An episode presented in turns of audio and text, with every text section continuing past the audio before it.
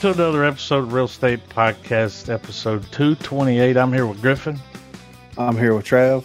And we're here with Adam. You know, when the lights cut on, it's just action, you know? I know, right? Right into it every time. But Yeah. so we finally got around to watching those snake eyes.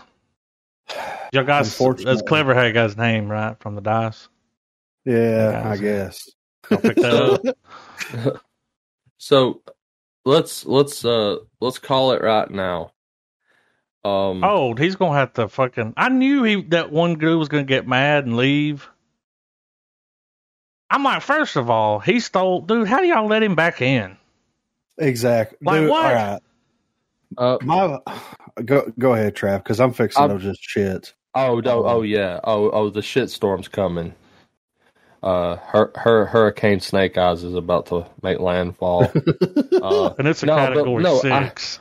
a- as I was watching it, man, part of me was like, dude, I'm gonna be pissed if this is a rough template of what. Uh, like, obviously, it will be a better film, but I'm gonna be pissed if this is kind of the same concept as Shang Chi. Yeah, yeah. Yeah. Uh, No, I, I agree with that. But and and I was telling Adam, man, these goddamn group fights that just showed up every ten minutes. Yeah. like they were hinch. They had they dude. The Yakuza was paying well, clearly.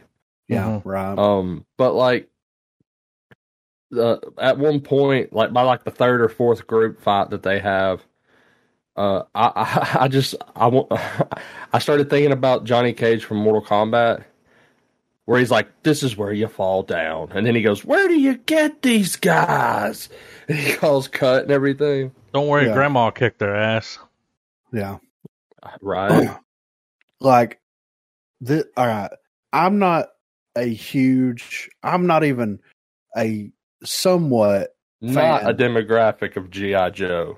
yeah, I'm I'm not a huge and it's not because I don't enjoy it or anything like that. It's just But look what it's become.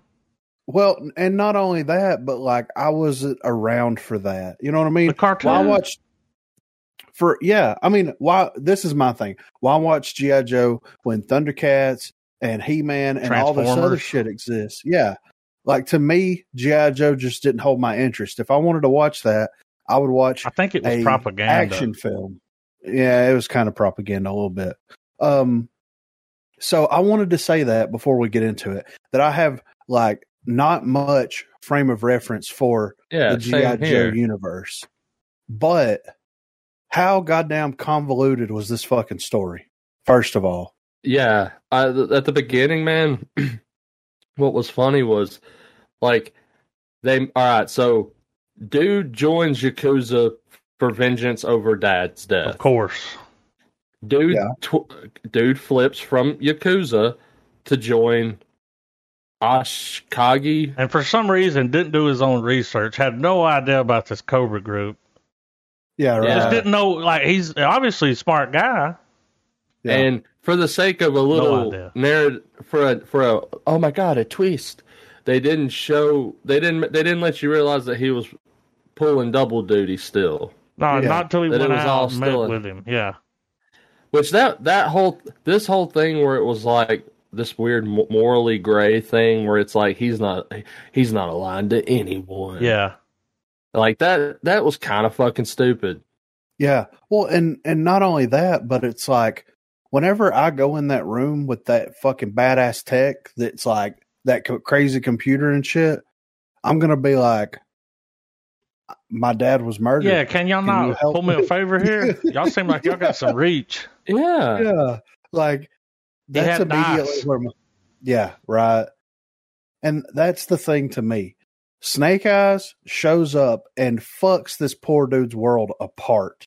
He fucks his world up. And this dude was wanting to kill his uncle to to protect his tribe, right? Yeah. Because he wa- his uncle wanted the fucking what would they call that thing? The moon rock. What was it? The sun the sunstone or something. Yeah, sun- I don't. I don't know. But Dollar So- Tree Infi- Infinity Stone. Yeah, basically. And it's like he shows up there and like he continuously fucks up Like he's a habitual line stepper. Well, that's these why he's. Snake Eyes, Griffin. Because even though he He's didn't snake in fail at grass. fighting, even though he didn't fail at fighting, he failed every goddamn time in his decision making. Clearly, Well, and I wouldn't say that he failed. I would say that everybody around him failed because they're like, "Oh, you're fine." The only one that had any suspicions was that chick. And then And she, she- fell in love with him. Exactly. She, Like, what the fuck she was, was the going one the on? It whole time. Even the grandma was like, "He got to take the test." Yeah. And And what about the way she bitch- talked? he punched this bitch bug, twice you know? in the face. This is the only American film where where an Asian woman has a British accent. What the fuck, you know? Yeah. I, know, was right? triggered when he hit her. I was like, I was uh-uh. too. What? I was. I was like, hit her. He's like, "You got to hit me," Um, and he went, "Bam!" And she's like, "With the sword." I was like, "He just It's broke like, your oh. fucking nose." It's like it's it's the thing that happens at every LARPing event where someone actually gets really fucking hit, and they're like, "No, like with your with your styrofoam styrofoam sword, man." Yeah. And then like Granny, you know, clan leader over here Yeah. gets pissed because this dude shows up with this rock that Snake Eyes got gave to him and kills like how Fucks many their people? damn old ass house up, burns the, the, village compound. down. Like, Yeah. And dude gets the rock back and he's like, I'm going to end this right now. Well- and she fucking tells him that he can't be Yeah. next in line because he, be- you know, he surrendered to the fuck. Dude, I was with someone him when he left. I was like, "Fuck her." I was yeah, yeah, I was start our own for dude shit. the whole. If there if there was any character to root for throughout the film, it was dude because he had he had what by film standards he had he had enough logic in his corner for to be like okay he's calling this because of this okay yeah. he's doing this because of that all right whereas fucking Snake Eyes and everybody else was just like "Eh." well, Yeah, Tommy's let's- son, because that's what they call him, right? Yeah, Tommy. He's yeah. gonna be the new. He's gonna go work for the Cobra shit now and be. I mean, when he saw a the chick on the plane, it's like, okay, he's the new villain. He knows all the Yeah, yeah. secrets, yeah but he doesn't have the, the stone. it's like all mid credit scenes are becoming just air airplane like shots where like someone's like who are you i'm an executive of a corporation that we're only going to reference throughout the film and not really do anything So, with it. did y'all catch the product placement? Which one? The electric vehicles, Oh, yeah the yeah. cars yeah, and the motorcycles, everything was electric. Yeah. And they even did that one thing where the car pulls up and they give you the they pan the logo. yeah. You know, they did, man. I was like, they're fucking trying to sell me a car. Yeah. dude yeah. I, I was so i was so ready for that fucking movie to be over that like i probably i definitely looked over that but that's funny i'm not surprised Uh, like, and this was my like the one redeeming factor. I told this to Adam the other night. I was like, the only redeeming factor for the film, in my opinion, was like maybe we'll at least get some really badass, you know, martial arts shit. we didn't even get that man dude. It was just like Mortal Kombat. How many times do you need to goddamn cut when someone goes to punch somebody in the fucking face? Like, it, dude. Here's here's all I'm gonna say because I I fully plan to go see Shang Chi Oh yeah, Uh, it'll be Shang-Chi. better than this. But this is the if they do this dumb fucking Hollywood version, this Fast and Furious version of fucking fist fighting in Shang Chi, I'm out. I'm done. It's going to be the worst fucking Marvel movie, worse than Captain Marvel. You know what I mean? And because because like eh, eh, because I was really expecting with this film being where it's at, and by the time the movie gets, you know, because I went in cold with it. I know Yeah. we saw the one trailer, but for the most part, didn't do a lot of diving into it. And so I was at least being like, all right, well, we're gonna get some badass fighting. No, we did not. no, none. And they had the dude from the fucking raid in the film. I, dude, I was waiting for one of y'all to bring that up because I'm like most underused actor in the film. Well, he got to do yes. the bowl scene. Uh, Yeah, but fuck. What was that? You know, all you had to do was swap bowls. oh, you- you mean the test where it was like, don't fight him, just ask Yeah. nicely. This is your Yeah. first test. Be Yeah. nice. You must take his bowl. yeah, And he was like, I would gladly trade you my bowl for your bowl. Yeah, And it's like, oh, he passed the test. He has heart. yeah. Mm-mm. We rejoice. We eat. Like the He is Alright. pure of heart. the dude from the raid and the black dude. were Blind the best- Master? the Yes, Yes. were the best Blind characters Master in was the cool. film by far. Dude, when they were Yeah. running Yeah. up and he was like, "There's 20 of them," I'm like, "Dude, they ain't even cut the corner yet." He heard the foot. He counted. I count 40 feet. Ugh, Yeah. You know. yeah, Yeah, and then this weird and and once again, maybe it's because it's it's a inside reference that I just didn't catch because I'm not a GI Joe fan. But this movie goes from okay, we're just going to be action packed, quote unquote, with fights all over the place. Then we're just going to randomly have magical shit happening because fuck it. yeah. Because we're in we're in China or Yeah. fucking wherever Japan. we were, you know, like Japan. Yeah, it's like Um, it's like the part where they're like, he steals a stone, and they're like, "We gotta go get him." He's like, "I'll bring his head back and the stone." So Yeah. they're following him on the road, right? and then he's he- like, And then he slams on his brakes, starts fighting this guy, and they're like, "He's on our side now." And I'm he's like, one of it's us. just that easy. keep, and keep in mind, Vengeance for Daddy has went out the window. yeah, for sure. He right. lets the guy go. Yeah, Yeah. dude, that was when that, that was probably when I was like, all right, fuck this movie. I think I openly said it when I saw it. Was when like this whole film has been working on homeboy getting to the guy that killed his that killed his dad. And when we finally get the scene, he walks in, motherfucker's chained up. He's like, I don't remember you because I'm a mobster and I fucking kill everybody. That whole moment. He And said when Cobra fucking- sends a command, you do it. You work for the Cobra? Uh, yeah. Up until Like, three Grant- weeks ago. and here's my thing. There's enough other shit now with Infinity Stone Light and fucking, you know, honor, whatever shit going on. There's enough going on with the plot at this point in the film that if they had that moment where dude was finally, he's passed all the tests, he's just a badass. If the minute he saw him, knife to the throat, scene's over, shut the door, let's get that fucking stone. Like, I was waiting for that moment, you yeah, know? yeah. Like, I have my closure, I can now be Snake Eyes. Let's fucking do this, you know? Didn't even kill him. No, But instead, but instead, we get the bike take off as the fu- which fuck the trailer. They gave, they showed us the last shot of the movie in the Yeah, trailer. right? Him putting the suit on and having the visor. Yeah. I was like, that's And- and it go- what the fuck? Well, that's for the next Yeah. movie. That was the last bit of our budget for CGI. it's, I dude, I was so beyond fucking disappointed, man. I mean, To quote the trailer, he is on a new level, a new level of bullshit.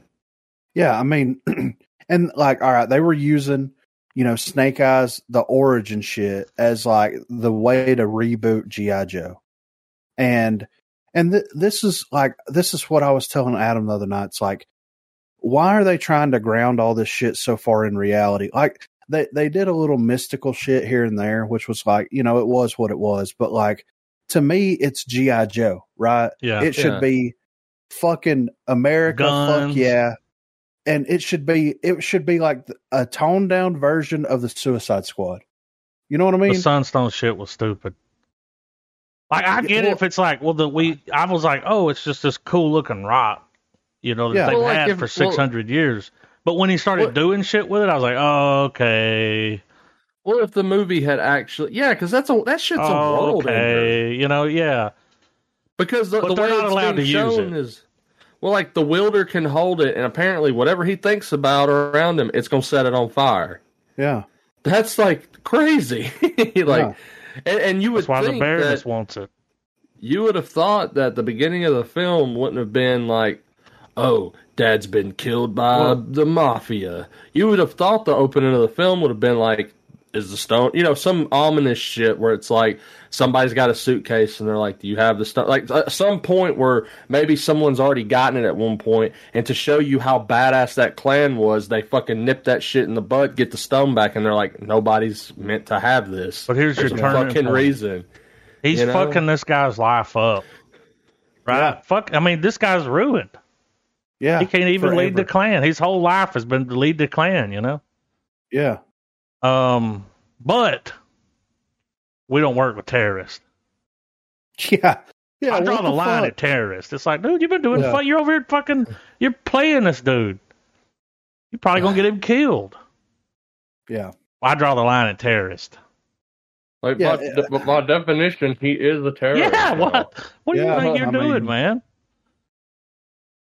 It's it's insane, man. And Like, you I- know, and you know, I think I don't think this movie could be at any fault to the acting. I really it- don't because there were moments where there were moments where if the writing had been better and the story had been better and just in general these performances would have been greater yeah, for sure. because and I because like and I think because that's one of the key reasons I think and and I'm not trying to speak for you guys, but I think y'all can relate. That's why I liked uh uh Shadow whatever the fuck he tells him to call him at the end or Tommy or whatever. Shadow Storm. Dude actually did really well scenes. Like hi- hi- his acting wasn't bad. I think that everybody around it's Storm Shadow. I think everybody other than the guy that played Snake Eyes did an incredible job. I think the guy that the guy that played Snake Eyes did not sell any of this shit to me. Mm-mm. It Whatsoever. looked like he was making a low budget movie. Yeah, Well, he- for sure. He had the he was acting of the same tier as the guy who played Cole in the new Mortal Kombat. yeah, yeah, yeah. It was the same same tier, I guess. And I, I don't know. Like, I- was was this his first big major film? He's done other stuff, like, but like, He let's see, in The chick Gentlemen, flicks. Crazy This Rich is Last Christmas. Yeah, this is so. So this is this is his his attempt at being a blockbuster star. action star. Yeah, They, And I I, mean, think maybe they the- would have been a better if they would have picked the guy from the raid to play that character. Yeah, that was a Yeah. yeah. yeah that crossed my mind too. Not, now Like, why brought this that up. guy? I, I was like, why isn't he Snake Eyes in the movie? yeah, right. Because and this guy's would've from been- Malaysia.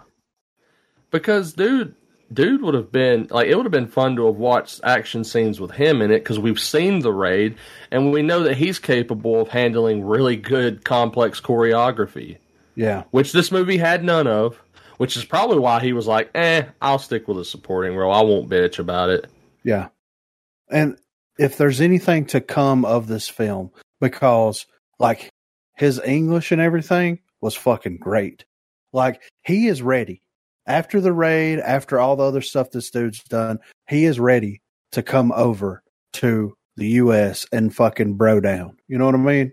Yes, and, and I think if given if if he could have another if he could have a westernized film that's just as brutal as the raid to be in, I think he would shoot way up the ladder in terms Oh, of action. What if they put Yeah. him in that? They're making the raid, the U.S. version. It would Yeah. be Would cool be if they if he's kind in it.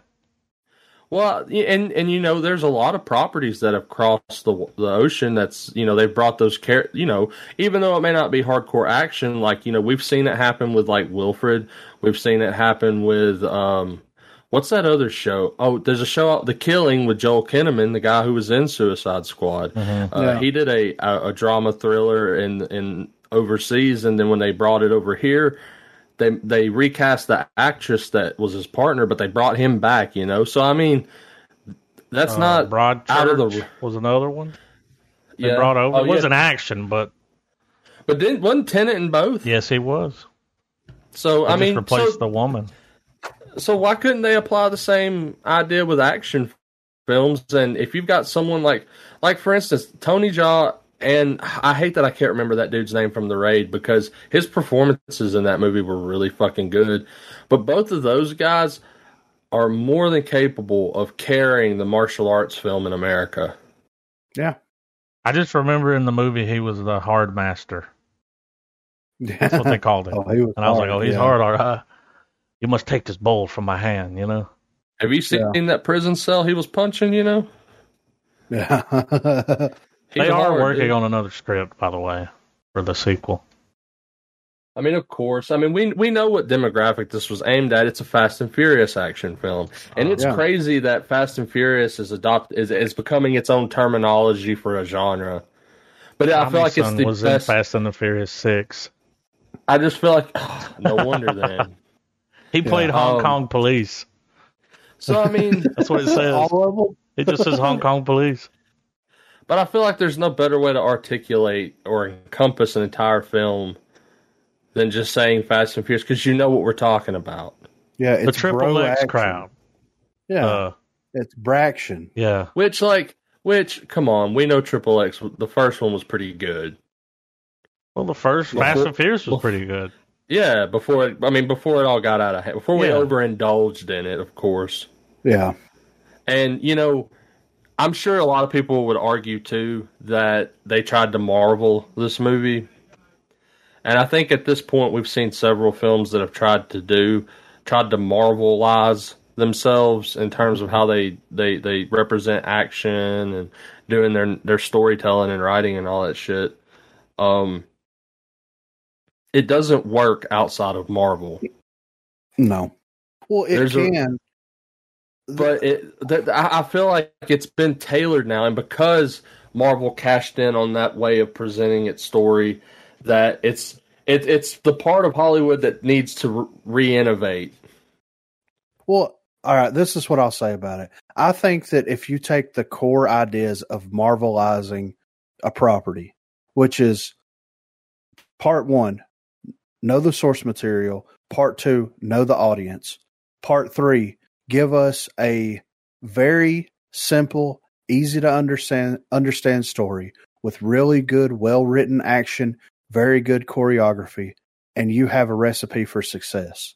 Like if they would have if they would have got rid of a lot of the stupid bullshit convoluted fucking uh shit in this film and streamlined it down a little bit more and had better action, this would have been a great little action flick. You know what I mean? Yeah, But the story was all over the place. It didn't know what it wanted to be. It lost its identity a quarter of the way through it. And then at the end of the day, like you don't even feel happy for Snake Eyes. You just feel sad for everybody else. he fucked them over, dude. The Green Yeah. Knight was easier to follow than this movie. You know what I'm saying? Yeah, right. Yeah.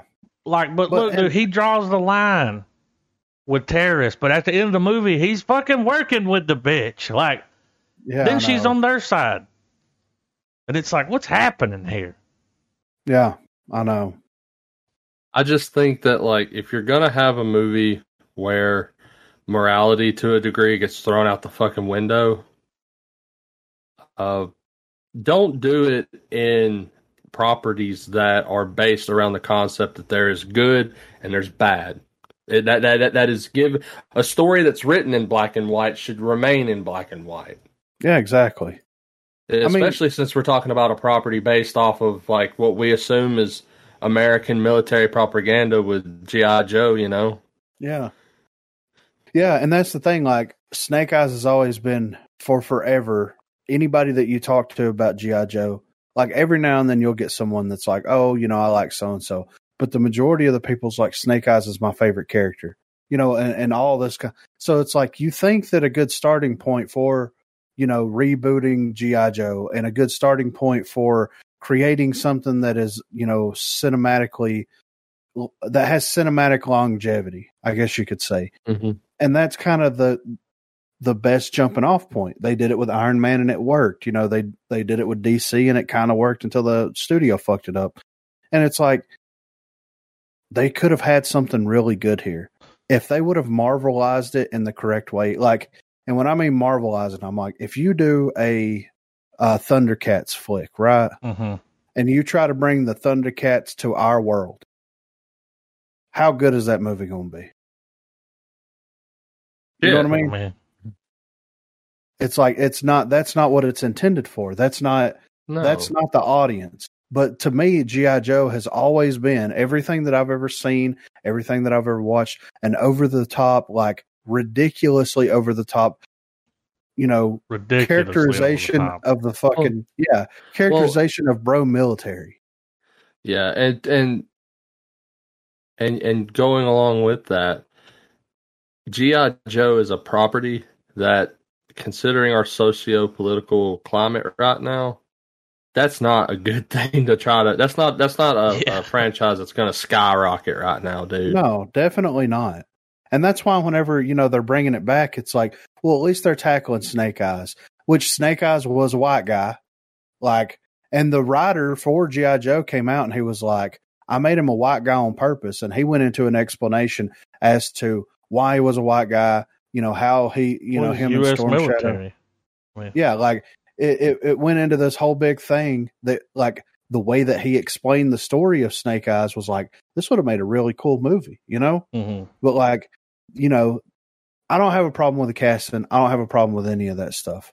But it, it Yeah. makes sense based off of what you said, Trav, because this isn't the right time, place in in in our history to release something like this. But it would have been great if they would have like captured that lightning in a bottle when they did the original ones, or wait until 15 or 20 years from now and try to do it then because we don't know what the climate of the culture is going to be like then, you know? But You know, and and honestly, I think the the GI Joe franchise as a whole. No, I'm probably committing pop culture heresy here, but I feel like you could make GI Joe work right now. You absolutely could, but I think you would have to like if you if you made it very gritty war level type stuff, and you almost give it an A team feeling. I was thinking A team. Yeah. Yeah.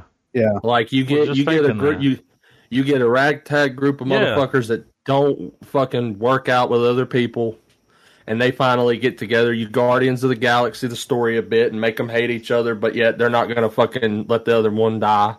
yeah, And you you you cultivate a story built around the way the world is now, and and and tell it that way. And that's what they were trying to do, maybe, but they they- it just landed on its face and i think it's a lot of things too is like when you're dealing with movies where your primary weapons are swords or guns assault you know all like dangerous fucking artillery why are we making pg-13 movies like that yeah. Well, and, and like I- if, if if if if gun culture is leaves such a sour taste in people's mouth these days, why are movies being tailored so that children can watch them? Where, my, my point being is that like if this movie could have been bumped up a little bit to an R rating, and the writer like gave it GI Joe and it's I guess like in it, the spirit of GI Joe being that in the end it's like yeah America gets the job done blah blah blah blah blah and I know we're we're deviating away from Snake Eyes because he's not necessarily a full blown Joe but in the film they were like hey your dad was a Joe Oh, he's going to be one now. yeah Oh, he's But- been recruited. That's for sure.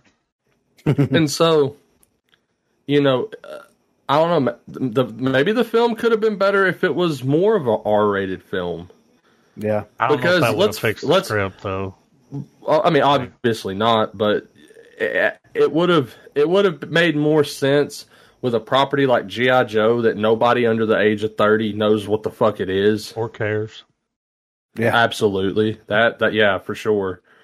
Uh, it, it's the kind of property that you know you hear the debate apro- across a lot of pop culture stuff that's being made nowadays, and how you know it's aimed for like older people are watching it, whereas younger people aren't really giving much of a fuck. Some do. There is that audience there. They are going to make their money off their toys and shit. But something as old now as GI Joe shouldn't be thrown into that category because it's not going to sell. It's not going to work when you have all the Fortnite shit and video game culture that's saturated into the youth market as well. I just don't think there's room to revitalize GI Joe that way.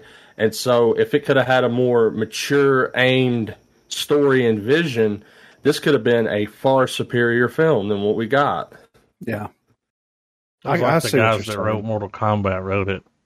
yeah, And I'm not saying gallons of blood had to have has to be on screen either, but I'm saying allow those nuances to be there. Like when someone mean, gets lit up by a fucking MP5.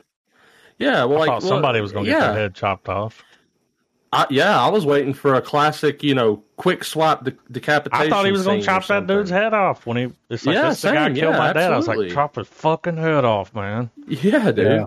And Well- but but just just enough enough to to let everything at least look better. yeah, Like whenever whenever dude gets shot in the head and it cuts to him and it just looks like he's taking a nap on the ground. yeah, No blood ever. I mean, I just I don't know. Like it, those having those types of special effects in, in an action film can really break the immersion, especially nowadays where the bar on fighting movies is so high to where like you have these films where someone's getting punched in the face and they have it down now to where if the camera's aimed at the victim as they're getting punched, as each fist that raises up, you see their face just get fucked up more and more and more. Like the way those practicals and those types of things are used and all that shit, it just feels it feels rushed and cheaply made to have a moment where someone gets cut by a sword and not a drop of blood gets spilled. But yet homeboy like buckles over like he's been dealt the death blow. Yeah. No, I, I I understand, and that's why. Like, well, how did it get a PG thirteen rating if you're literally disintegrating people with a rock? Yeah. Yeah, I mean, I mean, that, every every argument I feel could open up a rabbit hole. This Yeah, movie, So And they saved But, their all right. one fuck for she was like, fuck this. yeah, I know. They saved their one fuck for that. Yeah.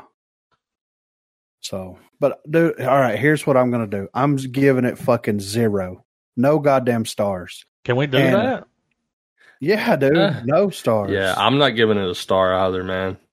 Hell yeah. I mean, I too was much- gonna give it a half, but if we we've never done that. Oh, yeah, well, you can you can give something a Well, no I'm just star, we've never. I- done it. Are you sure? I we've like we never have, done man. that. Never. I don't. Real- I don't. I don't feel it- comfortable giving it a is star. half. I mean, We Yeah. it get well. I think it's. I think. I think it's an agreement. It gets the coveted real estate box of nothing. Yeah.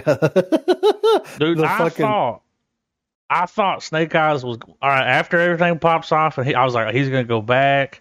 He's gonna pull Tommy aside, and be like, "Look, man, I fucked up. I was fucking double timing you, but I'm with you now. I want to, help you know, I need your help. I'm gonna help Yeah. you." Waiting for I was waiting for Yeah. that. It just never happened. Yeah, uh, a fucking an honesty yeah, chat. You because know, it's like, well, he's Like- got to tell him. He, he likes the guy.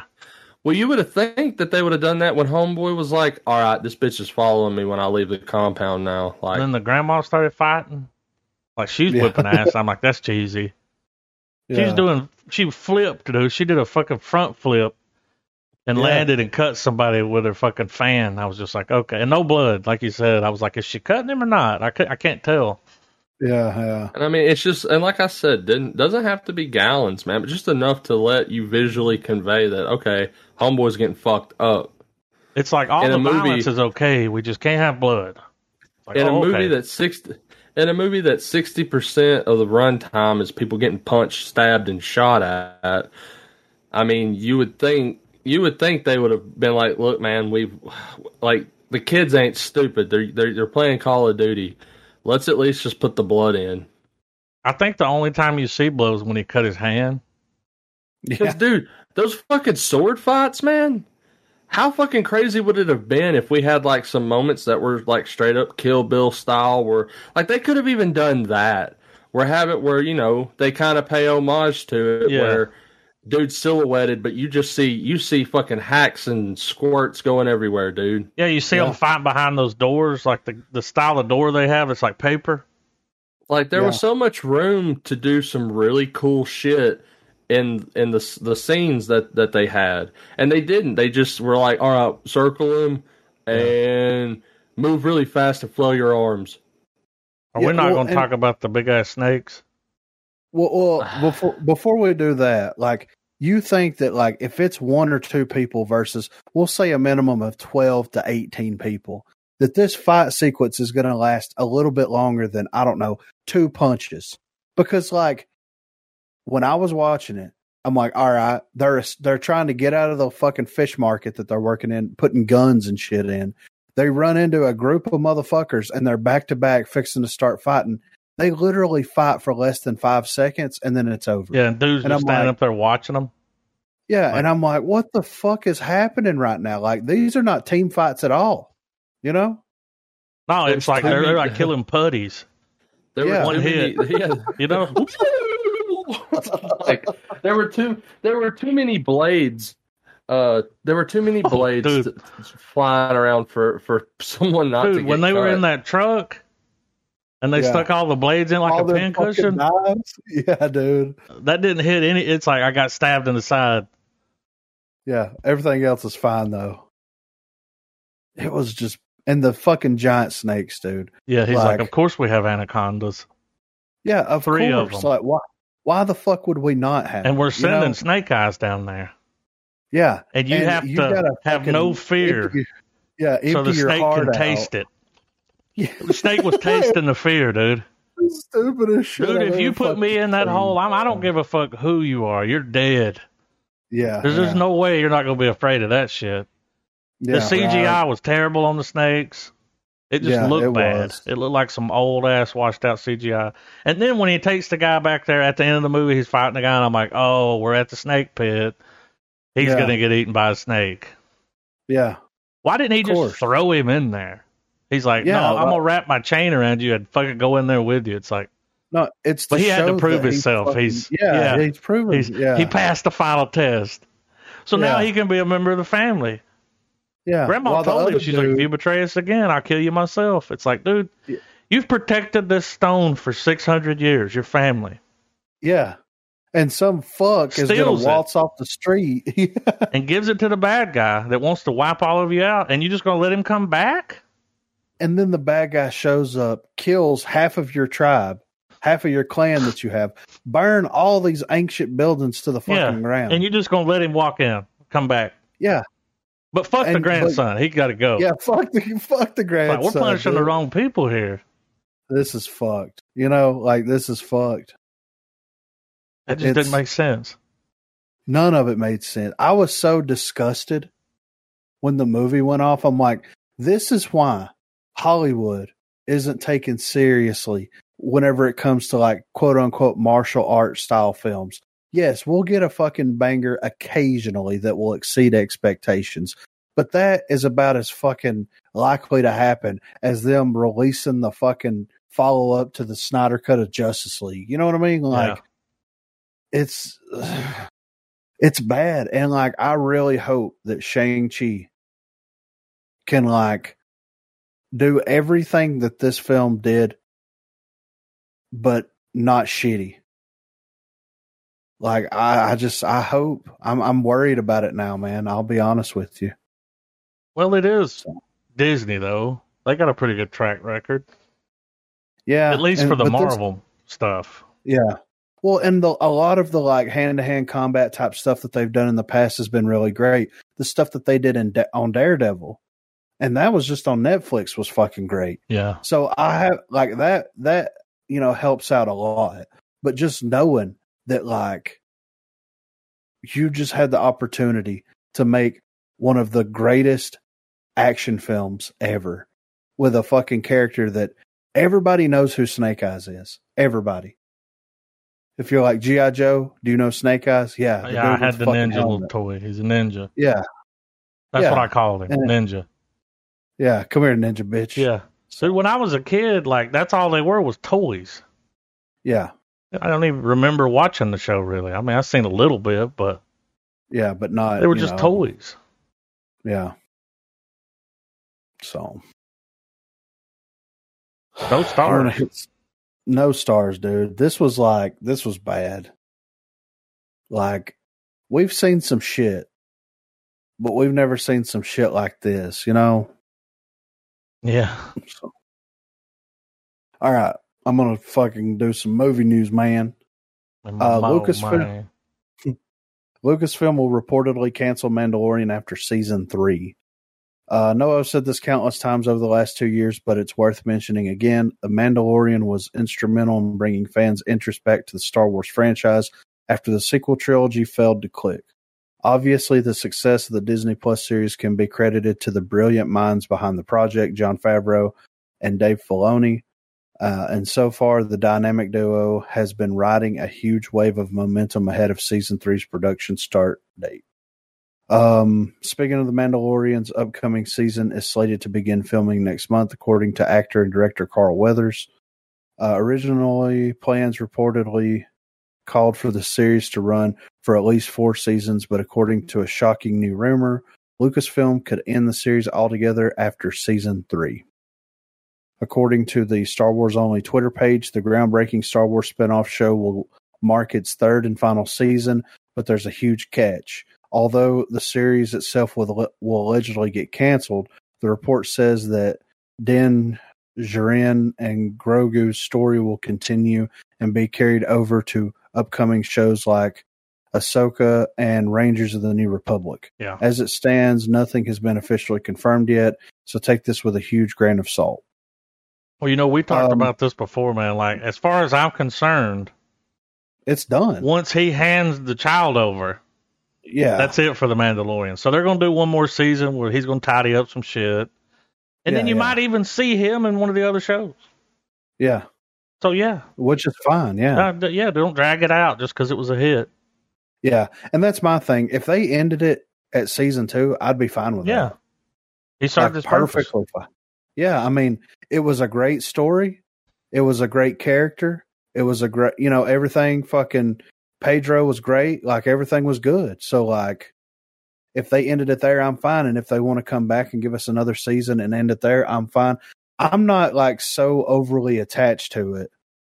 I enjoy it for what it is. Yeah. You know, don't get me wrong, but I'm not over. I'm not overly attached to it to where it's like, if fucking Mando's out, I'm fucking out. You know Yeah, this is the way and it's like nah dude like that story told itself they could have condensed all that shit down into a two hour film and that would be the way you know what i mean like Mhm. it would have been worse of course but so next up sylvester stallone is a grizzled bulletproof superhero in some samaritan samaritan cinemacon footage uh, a long awaited first look at Sylvester Stallone's upcoming superhero movie, Samaritan, uh, finally debuted at CinemaCon with an extended glimpse of the trailer being presented as part of MGM Sizzle Reel. While the footage itself has been kept exclusive, a description of what was shown has emerged and applauds and applauds the clip as a showstopper. Uh, the footage reportedly begins with Sylvester Stallone working as a garbage man who is being stalked by a young boy who's convinced he's a long lost superhero named Samaritan. Of course, Stallone asserts that he is not who the boy thinks he is, but the ruse is broken when he gets hit by a truck and is able to snap all of his bones back into place. Uh, this leads into Stallone explaining to the boy that things fall apart when you stop caring, and I stopped caring a long time ago. Uh, in the actor's patented grumbled voice, the line is sure to sound appropriately grizzled. Uh, the footage then gave audiences a glimpse of Pal- Pilou Asbæk as the villain of the piece before blowing everyone away with an extended action sequence in which Stallone demolishes an, an army of bad guys. We see that he's bulletproof and he's dispatching them with his bare hands, a sledgehammer, and more. Uh, it looks R rated with the teaser trailer ending with him killing a bad guy in a very brutal way. Um, what that brutality entails remains unknown, but it's sure to be worthy of Rambo. That's kind of cool. Like I'm, you know, I like Stallone. yeah. It sounds. Remember that trailer we saw where the kid was like finds a bum that's a superhero. Yeah, I dropped it in the. I I want to watch that soon. It's got Joe Manganiello in yeah, it. so it sounds Yeah. kind of like that, but he Yeah, really is a superhero. Like they're just burying the lead on that one. Like, yeah, he's a Oh, superhero. uh, the the uh, Stallone. yeah, Yeah, yeah, Yeah, dude. Yeah, So- I'm interested to to see that. Honestly, I am too. I like Stallone. I think that that that he would be a good fit for that role for sure. You know. Mhm. well, just a Um, motherfucker that takes no shit. Yeah. Well, he's put his time in. He's like 80, so he don't have to fucking give a shit anymore, you know. Mhm. Um new details emerge about Hayden Christensen's role as Vader in Obi-Wan Kenobi. Uh it's fun time in Star Wars as we're currently in between series and get to enjoy the rumors, reports and speculation part of being a fan that comes during times like these. And now the fun is really beginning thanks to a new report from Star Wars Newsnet, who have shared new alleged details about Hayden Christensen's role in the Obi Wan Kenobi series. Of course, it's a no brainer that Christensen will be back as the formidable Darth Vader in the series, but Christensen isn't. They got to shorten that. You know what I mean? Mhm. Christensen isn't really known as the face of Darth Vader nor the voice. Simply put, Christensen is best known for portraying Vader during his Anakin Skywalker days. So why would he return to reprise his role as the Sith Lord if he's going to be behind the mask? Well, the latest report now has a good explanation for that, as SWNN has found it's very likely that we will see Vader without his mask on, thus showing this rarely seen side of Vader when he's not equipped with his protective armor. Then there was some photo leaks. I'm not gonna. It says here that um, uh, this photo of Vader from the report, which they say is official art from the series, shows exactly uh, what that can look like. It's a fully exposed exposed Darth Vader from the torso up, showing the body modifications that he needs in order to survive in the suit, down to the mechanical throat implant and breathing apparatus. That's pretty fucking nutty. That's gonna look metal as shit, dude. Yeah. Well, and we'll get to see the precursor to the egg, right? I think so. I mean, that would be the best, and it would be kind of cool if you see like him in the egg, like the the early egg, like that, Mhm. and he's having like a fucking identity crisis in there, you know? Well, funny you say that because in the um in the Marvel uh, comics run of Darth Vader, which is canon, um, that's exactly what goes on when whenever Vader's not doing Vader shit yeah, and he's actually meditating and doing his whole force stuff in his mind he is fluxing in and out of being Anakin and Vader. Like that conflict of who he is yeah, is in full fucking display. And I would argue that that's some of the best moments in the comic is you know because at the end of the day he's still just the character that was trying to figure out how to keep his wife from dying. Yeah, and that's something anyone could relate to. Uh, so it would be cool if we have moments where Vader is, you know, you you see those moments early on where before he just is full fuck everything, you see him still having that little bit of uh crisis going on in his brain. yeah. And it'd be cool to see a visualized representation of that happen for sure.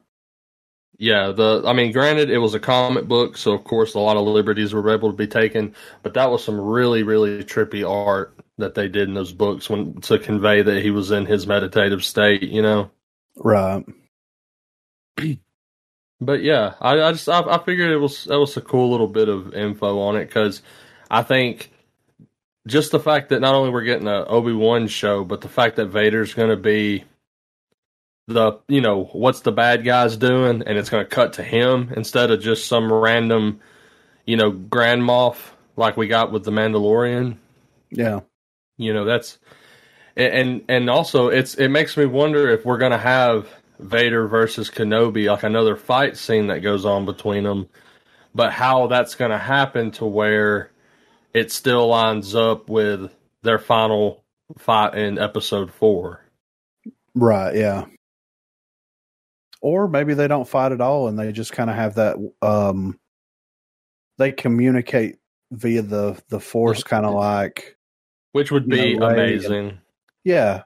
To where like you know ma- like maybe you know Vader trying to deal with his you know with his identity crisis and like he reaches out to to Obi-Wan at a certain point and it's like you know maybe there's that whole thing. And then how does you know how does that impact Vader's relationship with the Emperor and all this other kind of shit? Yeah, because think about it too. There's also another character that I'm hoping shows up in Kenobi, and that's Force Ghost Qui Gon. Like I'm hoping Liam Neeson sneaks his way in somehow, and we get a moment where, while Kenobi's in an exile, he learns about the ability to become the Force Ghost and to return to the Force when he dies. yeah Uh, and it would be interesting if Qui Gon goes to both of them, and he Oh, teaches. Obi Wan the way, but he realizes that Anakin's fallen to the dark side, and he's like, "Well, you are lost," you know? yeah bitch you took the wrong exit Yeah. Oh. All right. HBO Max reverses same day movie releases. In 2021, Warner Brothers announced it would release all of its movies simultaneously in theaters and on its streaming platform, HBO Max. Now it's changing its course again and doing away with this strategy in 2022 in favor of a more traditional release schedule. So, what does this mean for movie releases and how will it change the streaming landscape? Um, basically they're talking about, you know, all right, so the theater chains are happy. It says from 2022, Warner Brothers will give theaters 45 day exclusivity window before releasing new titles on HBO Max. Um, though 10 of its movies will get same day streaming treatment. The first theater chains set to benefit are Regal Cinemas, Cinemark, and AMC. Um, which I mean, they came out and said that it was happening specifically in 2021. I never expected it, like realistically, expected it to move Yeah, past just stay that 2021. way. I expected there to be some kind of middle ground, and it sounds like that they've made middle ground here. 45 days. That's a month and a half. But yeah, I was actually going to comment on that, and that's that was one of the main reasons why I dropped it. Um, I still feel like 45 days is still not really a long enough time, honestly, or or maybe it's too long of a time because originally wasn't it like three to six months before a film either went straight to uh, you know physical print or you know I would say like six months. Yeah, six to That's nine, I would think. Yeah. like movie like movies released right now we would start seeing the DVD commercials around January. hmm Yeah, yeah. Well, and and the forty five days makes sense because if you're going to go watch it in theaters, you're going to go within that first three to four week span. They're That is giving, correct. Yeah, when all the hype, so you know. yeah, and with the way that the internet and um, social media uh, kind of influences, you know, pop culture now, it's like if you want to be in, You you're gotta not going go to wait forty five days. Yeah, Yeah. exactly. Oh yeah, or the internet's going to spoil it. Yeah, exactly. So to me, you know, this is a perfect strategy that HBO Max is doing, and I hope Disney and a couple of other studios um, get on a very similar bandwagon because it would be nice if I, if we could go and watch Spider Man on like what was it December the twenty second or whenever or December the fifteenth when it comes out, and then forty five days from that, you know, from then Mhm. we can watch it at home we can buy it on dvd or blu-ray we can you know redigest that content again Yeah. instead of having to wait like okay the movie came out in the spring we got to wait until fall slash winter before we're able to revisit it Right. why you know what the fuck so i think that that's a good move. I think that hbo max has certainly been laying a lot of the groundwork and they've shown that like you can do simultaneous releases and it still works. I mean look at suicide squad look at mortal kombat you know there's been several and i think doom yeah Well, godzilla. I think, uh, and I think, uh, I feel like it's it's already a niche market anyway, but it's still a market nonetheless. And for it to exist, there has to be a fan base for it. I remember, um, and I can't remember if if Adams brought this up in a previous episode or not, because it was him that actually told me about it. But there are there are a lot of those theaters out there that will take a new movie that's been out for a while, and after its initial run, it'll still be there, but it'll have you know ticket prices are Dollar theater. significantly significantly reduced. Yeah. Dollar Yeah. theaters. and this seems like the nail in the coffin for that type of market, man. Well, but Well, you and could I- still pay a dollar to go watch it in the theater. I mean, yeah i mean what if you watch it say- at home and then you're like, man, I'd like to. I wish I would have watched that in the theater. yeah But Yeah. guess what? You can at a discount. Yeah. Like I would have loved to been able to do something like that with like I don't know, like Godzilla versus Kong. yeah right Yeah, Just just to be able to you know have that enjoyment of that film on a big screen. that would have been good in the theater. Yeah. So I think that that's a good template, and you know, they've there's been a whole lot of going back and forth on Disney's side of the world where it's like, you know, Shang Chi's coming out in theaters. That's happening. They don't know what they're going to do yet by the time that the holiday season rolls around with Spider Man specifically. If if cases ramp back up during the fall into the winter, then you know, and another lockdown seems imminent, then they may do, you know, a uh, a dual release. it. Yeah, they might delay it as well. And like, th- if they delay it after this trailer came out, Oh man, motherfuckers are gonna riot. yeah. You know what I mean? Like Like legitimately. the Spider Man's going to have to show up and save the day. Well, Yeah, when you for- when- when you when you think about about it, all of that in general, man, wouldn't you think that at this point now in the pandemic, where there's still cases like like business is not returning to normal like people thought it was. And you would think that instead of making these very hardline contractual agreements between these different publishing companies and stuff, you would think that at this point, someone at the table should have had enough sense to be like, well, let's put a clause in here where when external situations affect our markets, we resort to this plan B. Mm-hmm. And have it to where, okay, if a pandemic hits, all right, we're to, this is what we do effective this month. And it needs to be something that, like, you know, directors, content makers of any uh, uh, uh, level should have that written in too, where they're like, okay, so we don't have situations like with the, the lawsuits that are going on right now, to where you have it where when these people sign up for a project, they know full and well day one of signing their putting ink, ink to paper that if something like a like a, uh, another pandemic or economic thing happens that this is gonna this this will happen this is gonna affect your base pay that you know expect this so that no one's caught off guard and you have these moments where people have to have their day in court because whenever that happens that's always a lose lose not everybody. just for the the for yeah for yeah. the personal for the persons involved in the suit, but it's going to affect ultimately the market and the audiences and the fans that are giving these people their jobs to begin with. Yeah, you know what I think because, it's going to do. a lot of these big actors, man, like Scarlett Johansson, she was taking because if you take back end money, you do get paid more.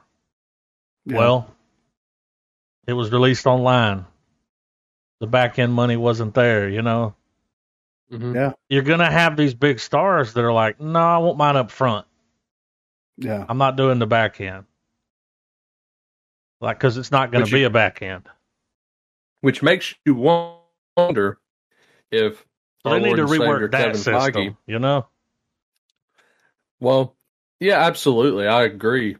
But I feel like Foggy and Disney, maybe it's a case of the stars aligning, but it seems also that they had enough foresight to see situations like this eventually arising because I think it was not even a month ago. I think the article is still fresh and you can find it somewhere where Feige has talked about how they're they don't have to take risks on big people being in their films anymore and how that's like how they've completely how he's redefined his negotiating tactics with these actors now to mm-hmm. come on board and play in these franchise films. Well, you're locking them down if, for several movies, so. Yeah, well, his key thing was that now they're in a place where they don't have to do that anymore. Mm-hmm. Yeah. And so, you know, maybe like you guys are saying, maybe now when actors or actresses are like, no, I won't, I, I'm not going to go for the back end uh, deal.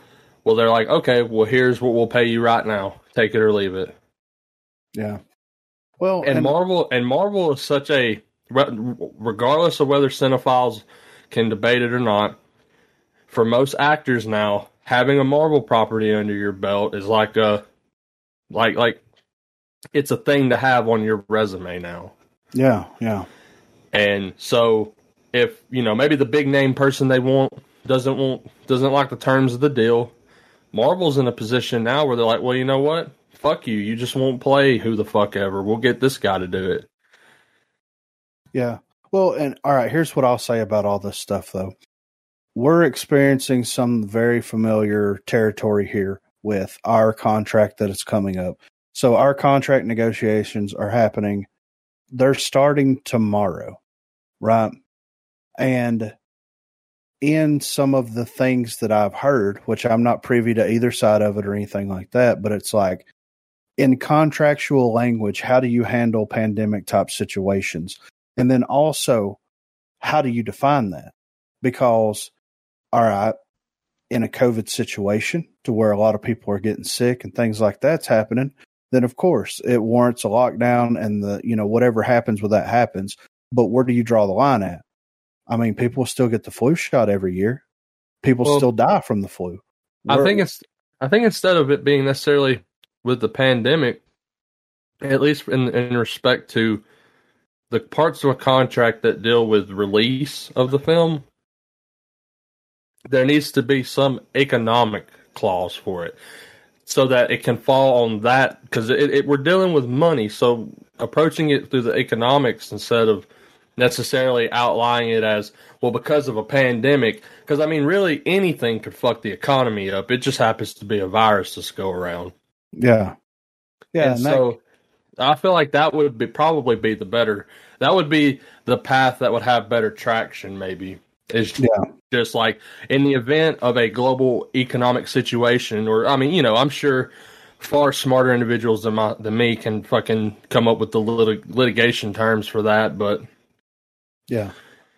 But that, uh, but what I was getting around to was like, there's so much gray area once you start doing something like that, that it has to be very, very well done and thoroughly done to almost to the point of exhaustion. Because if there's any loophole, if there's any little minute detail that's not covered, then much like the movie industry, much like actors and actresses and directors, which I'm not saying everybody's like this, but they're going to find ways to exploit the system just like the people that you work with if there's a if there's a contractual obligation for you to come to work every single day and it is not thoroughly fucking explained completely to a T then there's going to be people that are going to find that and exploit that and that's right. where it's like if you put some like you could leave it like it is and just play it by ear and it would almost be more successful than putting it in writing because once you put it in writing yeah then the bid wars start to happen.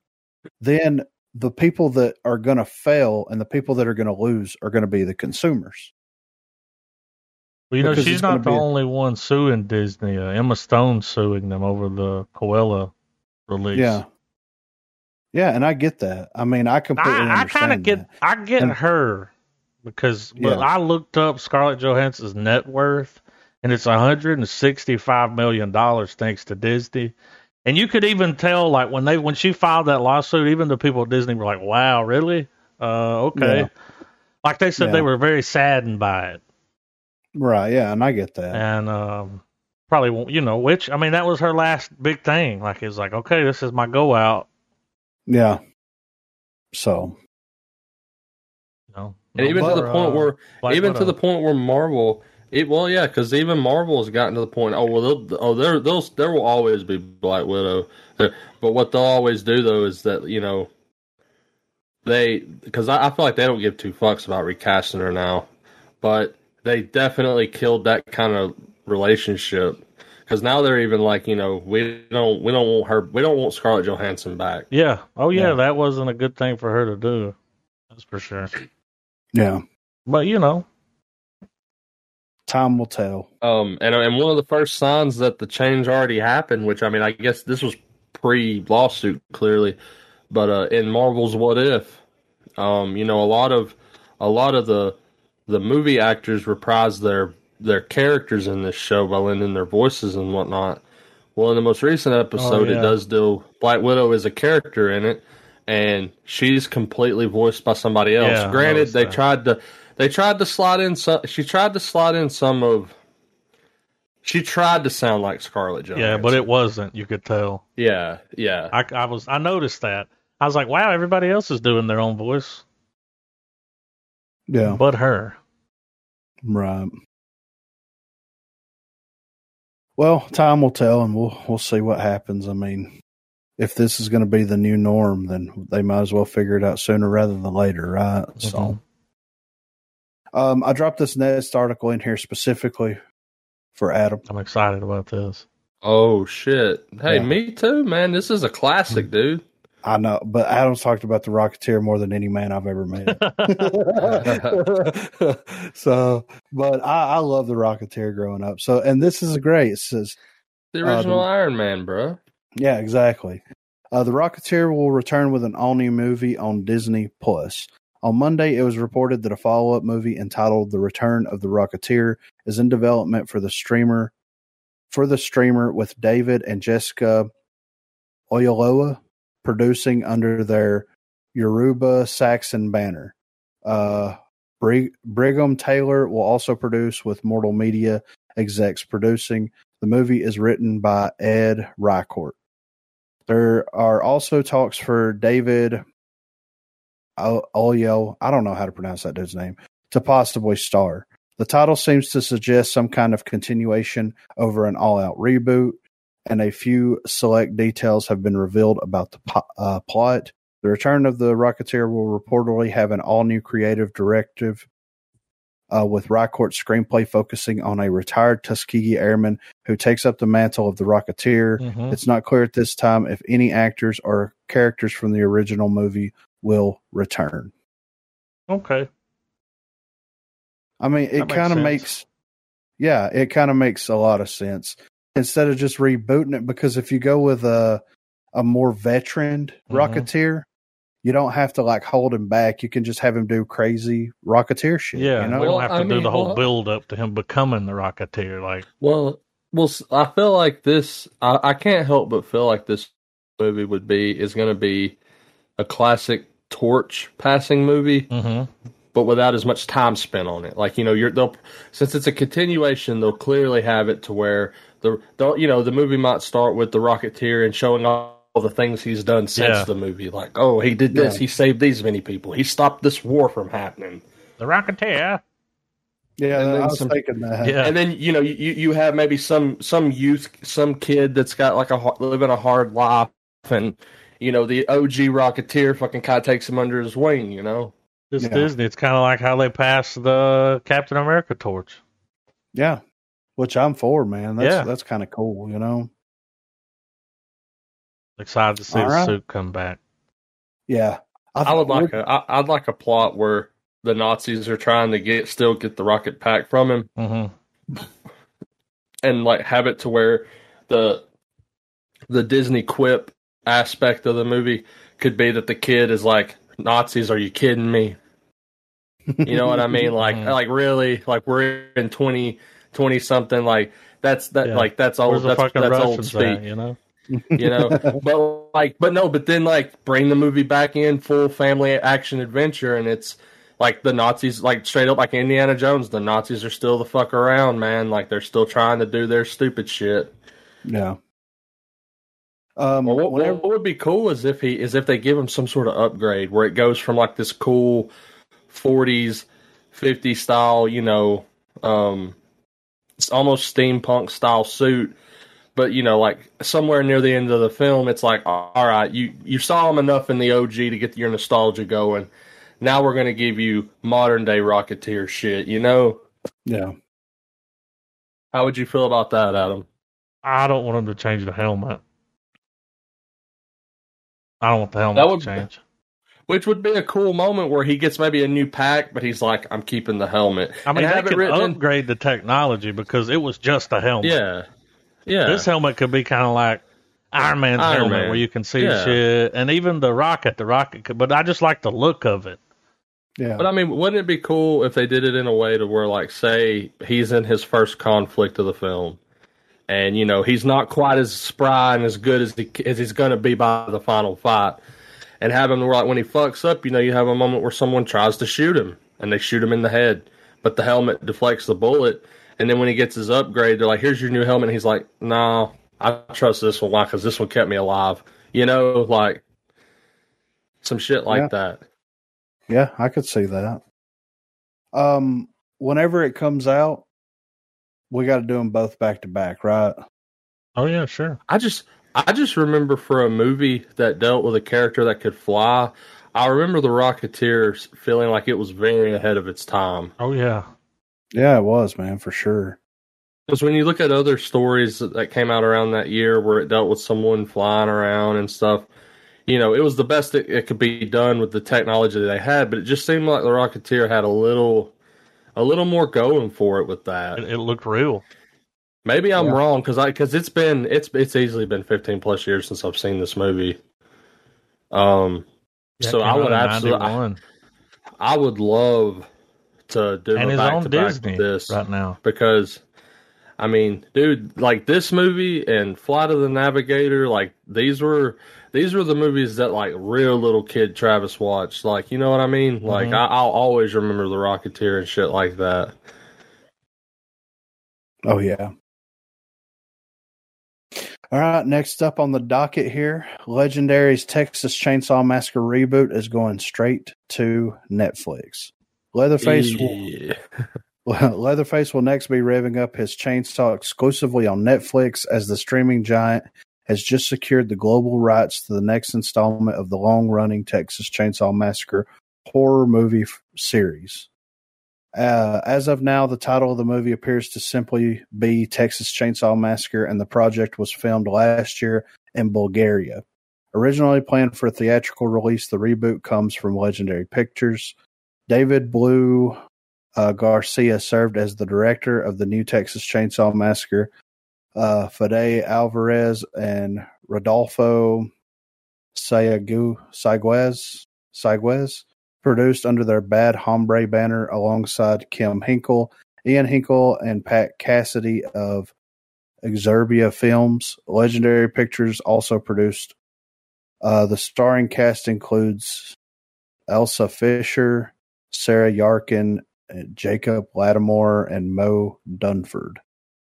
Uh, the next chapter appears to be a legacy sequel to the original movie in the series, 1974's The Texas Chainsaw Massacre, and it doesn't seem that any of the other sequels, reboots, or, and reimaginings will be acknowledged.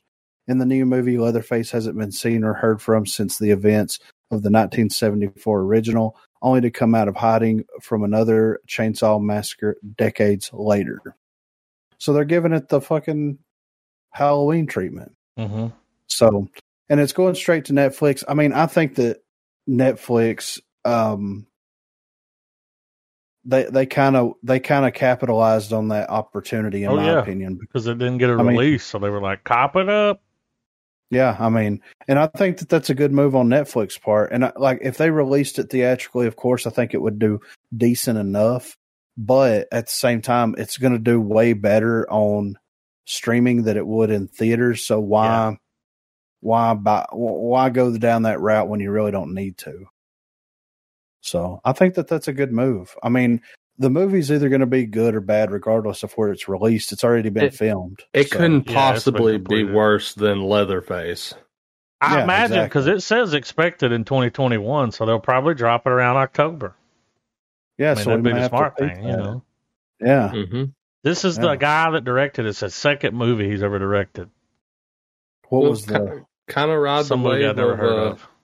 It's a we'll throw it on top of doesn't because I mean doesn't Halloween uh, Kills drop this this this October? I think so. Um, but he did work on one episode. He did cinematography on an episode of Red versus Blue, which is kind of cool. Yeah, that is kind of cool. But I'm down to watch it. Yeah, we've got that to look Great forward to, and I'm yeah, I'm all for that. I mean, it's an interesting idea that they're going to follow the same, you know, um, idea that the Halloween, you know, yeah, it's, an, it's a sequel to the original. So yeah, so that poster's pretty cool. It is cool. Corey yeah, Taylor. right. um, so the Batman test screening reactions arrive, but can it be trusted?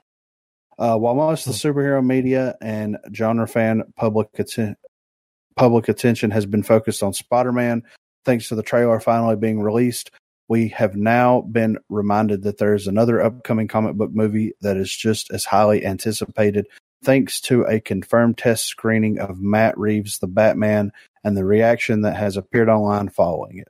While the movie is mostly shrouded in the usual cloak of mystery that is draped around the biggest movies, and those who saw the test screen screening were asked not to share details about the secretive event, uh, it seems that it hasn't stopped some small interesting tidbits escaping.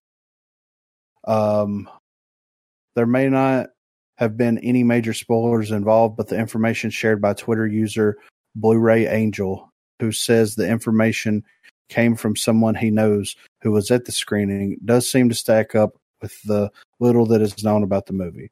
Uh, while the information is still to be seen as speculative, speculative uh, the same user has shared many such updates in the past with reasonable accuracy. Um, the bat. This is what they said. The Batman movie is a horror movie.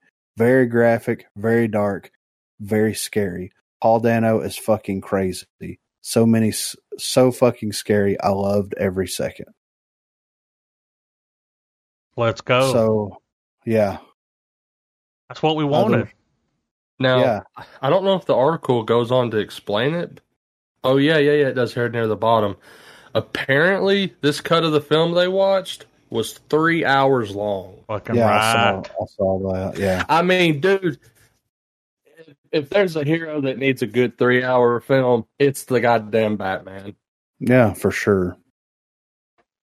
Um, I mean that that leaves room for so much good character development, uh, so many really good moments. Yeah, like because I've got hope for this movie. Mm-hmm. Like it, it, may not be a whole lot of it, but I mean, I think we all, I think we, I think we all could agree with dude's sentiment about Paul Dano mm. the minute we started hearing that tape stretch over the Warner Brothers logo. Um, I know we've always we've always praised Dano, and I feel like he'll. he'll, he'll there's no reason. Yeah, it's because that's the thing. Even with Batman movies, and you can go all the way back to the Dark Knight trilogy, even to fucking the original uh, four films from the '90s. The Batman movies, it doesn't really matter who the fuck is playing Batman, because we go to the movies for his villains. Yeah, and that's usually where the best performances come from. Yeah, for sure. So, uh, I mean, I mean, we're we're absolutely excusing Joel Schumacher's films in this, but yeah. for the most part, Batman '89, you had Jack Nicholson as the Joker. Batman Returns, DeVito and uh, oh man, what's her name? Uh, Michelle Pfeiffer. Mm-hmm. Uh, the like Batman, Liam Neeson, uh, or not Batman Begins, Liam Neeson, Dark Knight, Heath Ledger, um, Rises. You had uh, Tom, like you know what I mean, like that. Mm-hmm. The, the villain actors always seemed in a way to outshine the person who was playing Batman. Yeah, and this seems like it's following suit, and it's. I mean, I, I'm I'm fine with it. Yeah, and and I feel like I feel like Pattinson. I feel like we're going to get a very good Bruce Wayne performance, more so over Batman. Yeah. Well, and and some of the reports that have been released, they said that Pattinson, you know, even though skeptical going in, people were saying that he was kind of born to play that role. Uh, people were saying that, of course, Paul Dano's um, villain, you know, as the Riddler was fucking incredible. The horror movie thing. Um, everybody has said that it's a completely different experience than what they're, you know, that they're used to. And I think that that's exactly what we need in a Batman film. Mm-hmm. Um, Absolutely. Yeah, it, it's certainly time. And it, they're inevitably going to cut it down if it's, you know, three hours long. But I, I really, really, hope, hope they don't. yeah, I hope they don't. But I, and if they do, I hope they keep as much of that content in as humanly possible. Like if it was two and a half hours, or two hours and 45 minutes, I would be perfectly fine if they just cut a little chuffa here. yeah, there. if you want to trim I mean? 15, think, whatever. I yeah. think from I think from the hassle that Warner Brother has gotten in the past four years, cutting shit down, four to five years from from Suicide Squad yeah. and Justice League. I would like to think that maybe they they let this be their first experiment in let's just not fucking say anything and let Matt Reeves release his goddamn movie the way he wants it to be. Well, the numbers yeah. are there, dude. People don't mind watching a three hour movie. No. And, dude, people will come out of the woodwork to watch Batman. Yeah. Think about how many people flocked just to see Batman versus Superman. Yeah, I know, right? And so. that's and that and that's a fucking long ass movie too. Yeah. Well, the the, the yeah, the director's oh. cut of it. Oh, the, I mean, three hours. The only cut, my friends. Yeah. yeah. I was yeah. talking about the well, other the, one though being long. yeah, like uh. Well, well, even so, the theatrical cut. I remember um, when it dropped. You know, at least our local theater, uh, they did put out a disclosure They're like this is a borderline three hour movie. Just be, pre- it's a long one. You know, like yeah. And so I just, I mean, we we people are totally okay for the most part. I think with a three-hour Batman movie. Yeah. So we'll we'll see. I mean, it's coming out in twenty. I think March of twenty twenty two. So we don't have that much. I mean, it's long enough, but we don't have that much longer to go. And if you look at the the major hits that we're going to get between here and yeah. there, it's going to go quick. It's going to be Do not, before you know it. And, and here's my thing: do not cut any of Dano's stuff. Don't. Do not leave any pieces of the Riddler on the cutting room floor. I yeah. would be okay with them sacking shots of Batman just driving around over tapping into this dude's performance if it's as good as what these tweets are saying. Yeah, right. Yeah. So last up, I wanted to throw this in here because this is a pretty interesting idea. Uh, Pauly Shore pitches Marvel style Weaselverse hmm. movie uniting his 90s characters. Uh, could Pauly Shore be heading into the Weaselverse? Shore, one of the most recognizable figures in pop culture during the 1990s, is best known for his alter ego called the Weasel. Hmm. Uh, developed on stage as part of his comedy routine, Shore later introduced the character on television and starred in a series of theatrical movies. Each time he played characters very similar to the Weasel, a personality that his fans now have a fond nostalgia for. In more recent years, Shore gets in uh, in in uh, Jesus Christ. He gets a shitload of requests from fans for him to develop sequels to his movies, from Encino Man to Son-in-Law to Biodome in the Army now. Fans have spent a long time essentially begging him uh, to bring back the Weasel in a sequel to at least one of one of these movies. He recently asked his fans to take those requests to the studios, as he personally has no control over any of his movies. And in a new YouTube video, Shore thanks them for doing just that. I want to thank you guys from the bottom of my heart for all the outgoing messages, basically saying that you're going to reach out to Disney Plus and Amazon and MGM regarding the sequels to to my films. Uh, so, because of the world of social media now, you guys, you people at home, actually have more power than I do regarding getting my sequels made. Um, the Weasel himself makes it clear that he's more than happy to do sequels to any of or all of these movies if only it were up to him. He also named some of his co-stars from different movies, suggesting he knows they'd be they'd all be up for returning alongside him if necessary. Shore then pitched an interesting concept that would bring all of these movies to, together into one story, similar to how superhero movies are now mixing universes with multiverse storylines.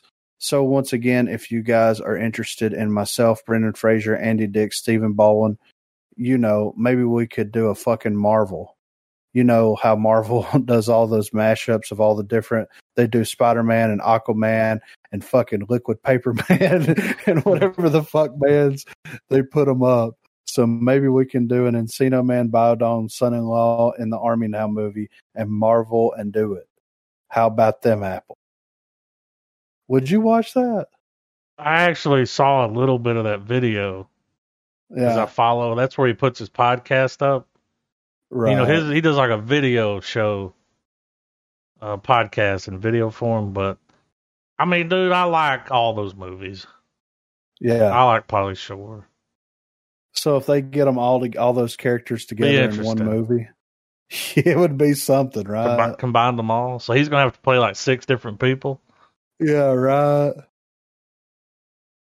Dude, sure. and you see the weasel. You actually see the weasel from Suicide Squad show up with all of them. They're like, "Who the fuck are you?" And he's just like, "Did that last movie I watched him in? I think it was like a guest house." Yeah, it's actually pretty funny. Was he killing it? I mean, and it was like rated R. Right. Well, dude, like when he first meets the guy, you know, they hate each other. Then he's like, "You just need to smoke a little weed, dude. You need to loosen up, you know." and he's like, "All right, you want to be my buddy?" And the guy's like, "Yeah, sure. I just want to get high." And he's like, all right, well, everybody does this. You got to do it too.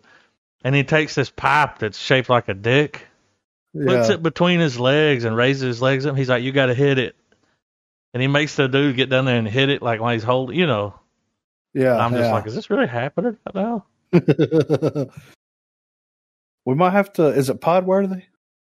I mean, it's a. I don't know about that. I mean, it's that. Um, that other movie, the the Vacation Friends, was funnier. So. Oh, okay. That's more pod worthy. I mean, you know, we don't yeah. do a lot of comedies. Yeah, that's true. Every now and we then. We need to do more, uh, you know? Yeah. Well, that just shows you the state of comedy movies right now. Yeah, it was funny though. I mean, I watched it when it came out. I've always been a big Pauly Shore fan. Yeah, yeah. So that's all the news that I saw. I mean, I saw a little a, tidbit. Did y'all got? know what that you, they were making a fucking movie for Buzz Lightyear? Yeah. Hmm. So I didn't know like that. live action? No, it's still animated. Yeah. And Chris Evans is going to do the voice. Yeah, yeah. So it's not Buzz Lightyear the toy. It's the toy. It's the Buzz Lightyear the toy is based on. Yeah, it's like a. It's a yeah. So it's going to be like Buzz Lightyear really doing missions and probably fighting. What's his name? Zurg. Yeah, yeah. And I was like, that's cool. Yeah, we talked Here's about it on the pod a while back. I really wish Tim Allen would do it. I don't. I don't. Well, I think he's been. I don't know. Canceled. I don't know if you'll see him in another. to infinity. But I was like, oh, cool, and beyond. Chris Evans. Yeah. I mean, you know, I'll watch it though. Yeah. I mean, why not? We got some pretty good trailers this week. There's a lot, a lot of, of the same hats. hats. Yeah, yeah, yeah. Uh-huh. You fucking read my mind, dude. So we finally we got the final trailer, the final James Bond No Time to Die. Trailer. I can't believe it's not out yet. Like, well, they kept putting it off. We've been man. watching trailers. At, at least, I think we saw the first trailer, right? No shit, like a year and a half ago. Yeah, it's if been he, a while. In this trailer, if he jumps that goddamn bridge one more time, mm. I'm just ready to see the movie. Oh, he will. He's he's jumping that bridge. They might show it twice in the trailer. You know? what if it's in the trailer and then it's not in the movie? that would be the, that it? would be perfect. That would be I would be okay with. Well, they're that. like, well, like, you oh, already seen it. Yeah, five times. You know, you know what happens when he cuts down this road. We're just gonna we're just gonna get to him showing up to the building. Yeah. So yeah, and we've we got a couple of other like sneaky backdoor man trailers over here. You know what I mean? You don't yeah. want to be a sneaky backdoor man trailer. I'm pulling up. I don't know if Trey Station. I don't know if anybody's going to be able to top that fucking Spider Man trailer, but you know. Mm-hmm. Hello, Peter. I bought my hair dye from Sally's. I can't wait to see that fucking movie, dude. Yeah, man. Yep. I just hope it comes out. I know, right? Because that's gonna ha- that'll have to be in the theaters. Yeah. Oh, There's it's gonna no make... way they don't release that in the theaters and it gets a full run. Yeah. It's gonna, it's make, gonna make, like a billion dollars. Oh, oh, the the fucking stock market's gonna crash. I might get vaccinated just to go watch it. Mm-hmm. Joke. Yeah. I no, like no, no, I like Spider Man, but yeah. So I just I'm Snake Eyes, man. What the fuck were they thinking? Who the fuck wrote this? And what kindergarten did they crawl out of? so roll. Anyway. So What's we okay, that's a fake notification. Someone commented on our last episode and said, You're like a sunshine on a rainy day. Like a bot account. Oh. I'm like, what? I want to be a sunshine. On a rainy day? Yeah. On a Ida day, you know? Uh-huh. Dropping my comment. Let's roll this beautiful bean footage. Earpiece in.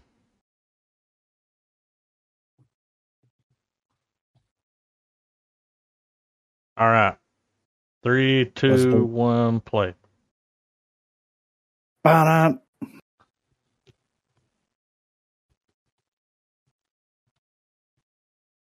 He's like, oh, you can trust me.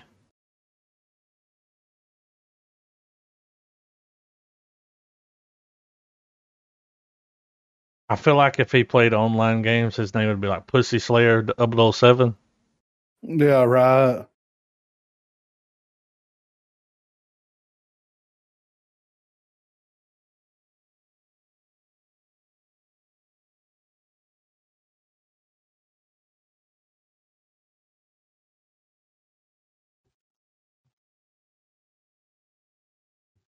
mm.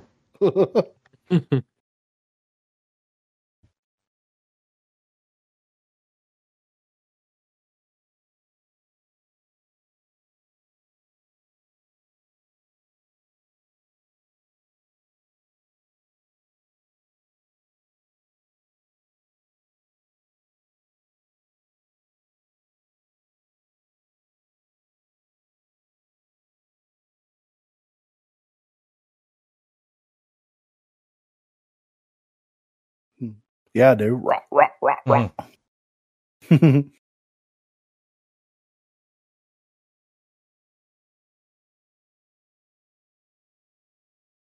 Budget 300 million.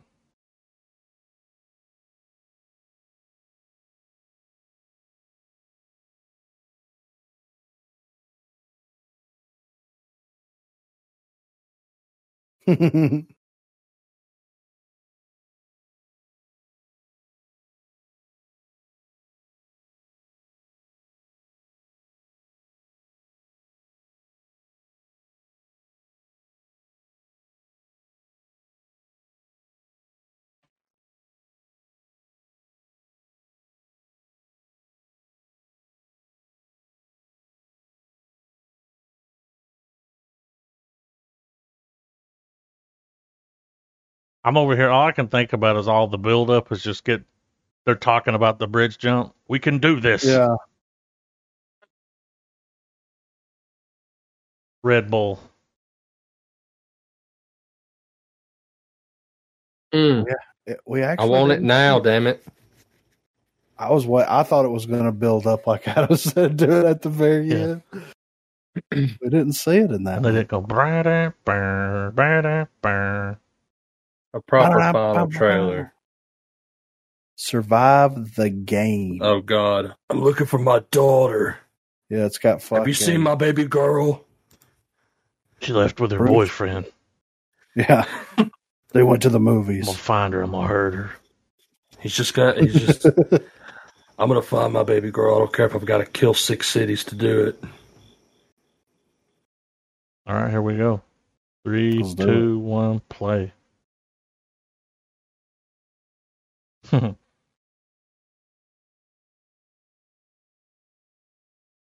oh, it's going south.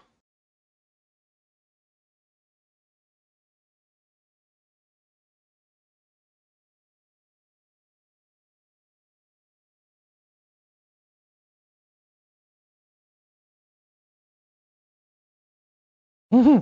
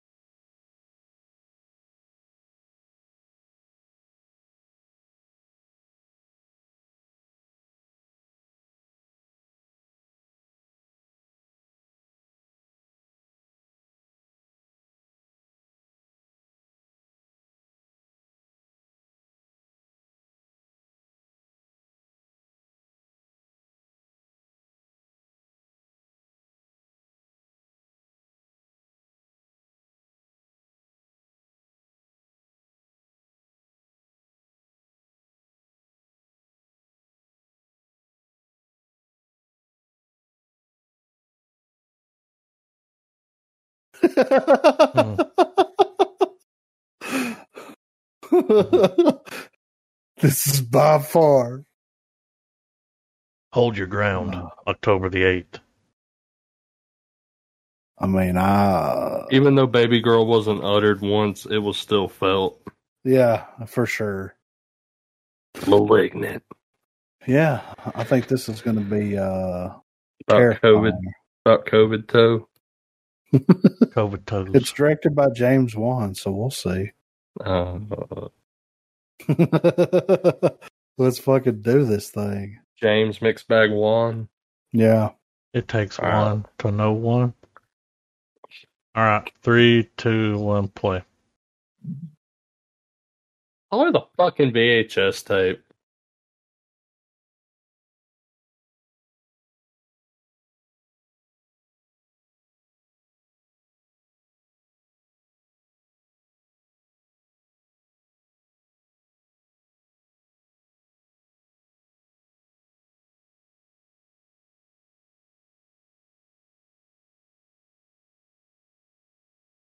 Mm-hmm.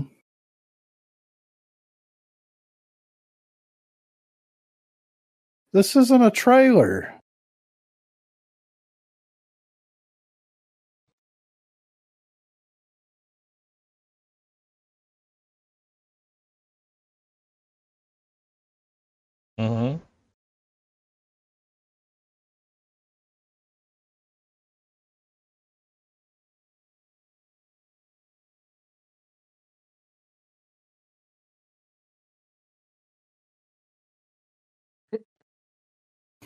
Of course we are, you know. You got that share record?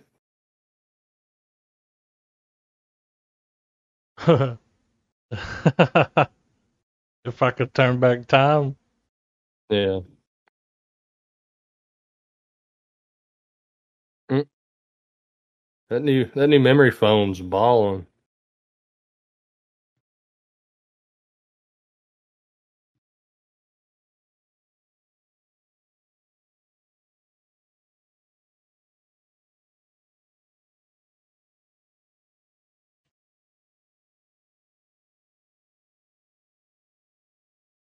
Gary Poopy Man Tom.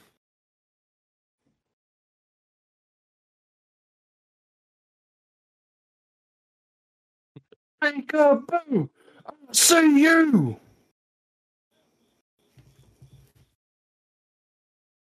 They brought trailer guy get, back. Oh, I still get work from time to time. They found me on Fiverr. I did it for two hundred and fifty dollars. What was the movie? Um, was it Frighteners? Mm-hmm. Where the chick had the fucking boyfriend, they went on the killing spree. Yeah. So she's probably gonna be like with it. Yeah. You know what I mean? Yeah. Like that's how it appears to be, you know. Seems to me you don't know a thing about it.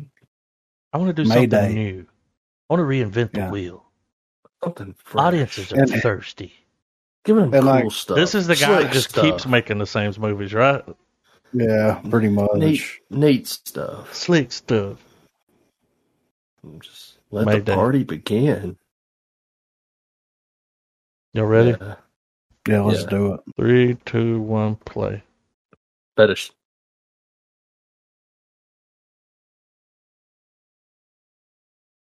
Sounds like Cary Elwes. Mm. Candy cane.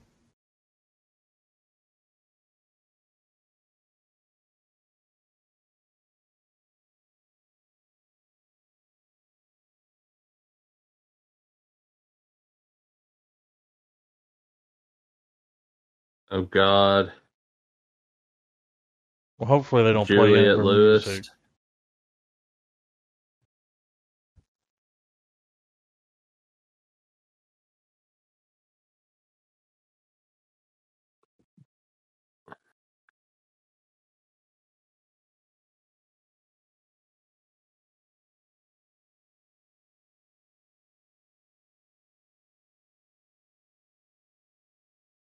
Welcome. That's dangerous. Welcome to bitch country. Is this a different movie now? Like, what happened to the Mayday stuff? I don't Beginning, know. like, what's going on? It's her ex boyfriend's house.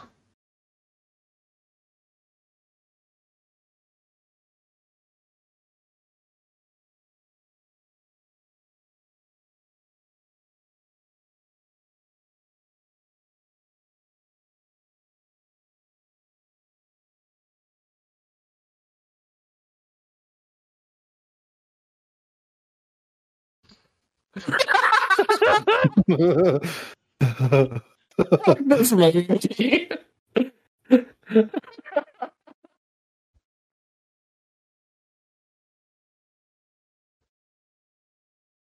They're all dead. There's a twist. no, they're they're all Yosemite Sam apparently. It was funny. It was fucking hilarious, dude. I'll Karen Island. yeah. You can complain, but you can never leave. There are no Oh. managers on this island. This next one's got fucking Stephen Dorff in it. Oh, Henry. Oh, Stephen fuck Marvel Dorff. Yeah.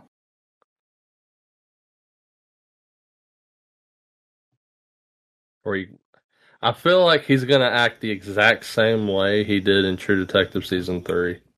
I'm gonna call that right now. All right. Let's let's let's give her a go. All right, three, two, one, play.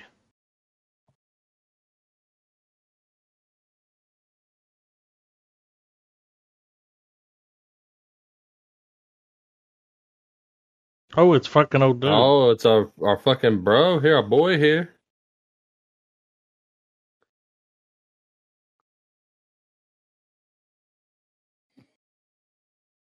Got old Buster Scruggs. Mr. Horny Toad himself.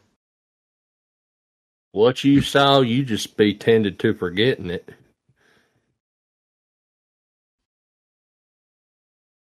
Ooh, Mm. kill him and take it. You know? That dude was that dude was so goddamn good in Watchmen. Yeah. Yeah. Where's my bag of money?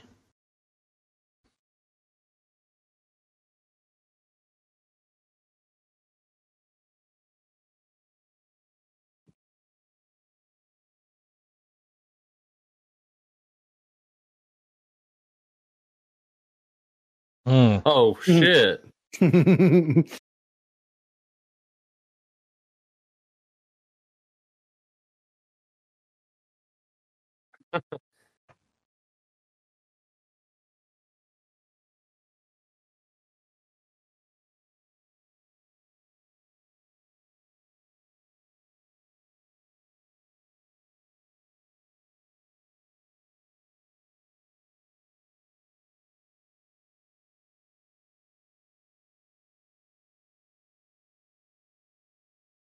prequel to Hardcore Henry.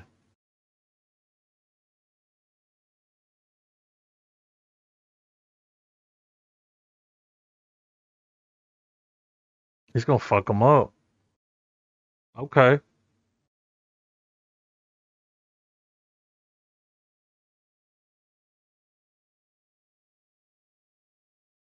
Trace Adkins, really? They missed an opportunity to play God's gonna cut you down. Sooner or later, he'll cut you down. Old Henry. I mean, consider me intrigued. I kind of want to see it, dude, because I love that dude. And dude, I love a good just leave the you should have left the old man the fuck alone movie, you know? Yeah. He gonna show up and show out, you know? That's his land. The power of the dog. I see some some accolades. It's got Cumber Snatch in it, dude. So this is apparently the official selection of the Venice Film Festival, New York and Toronto. I got the trifecta, dude. So, and we got good the old Holy Trinity. we got old uh, Benedict Strange here. All right, three, two, one, play.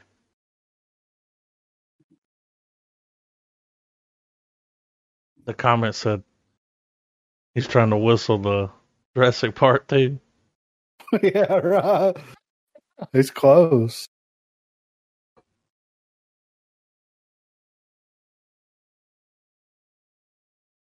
You gonna kiss him?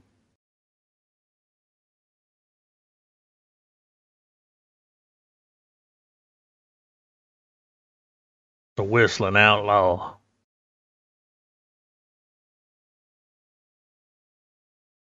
Witness the origins of Whistling Dixie.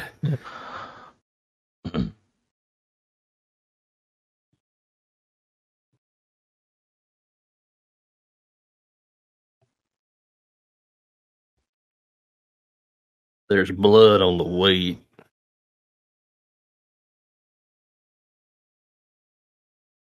What? Okay.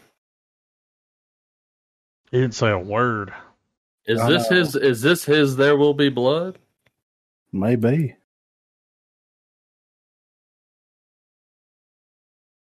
That fucking Jurassic Park comment was hilarious. Is this another Ralph? Fi- Yeah, the Kingsman, Ralph Fiennes. I'm ready to see this shit too, you know? Mm-hmm. All right. Oh, give us the red band. Fuck yeah. All right, three, two, one, play. Yeah, this is the one. The other trailer had that weird villain. Yeah. With the beard. Yeah.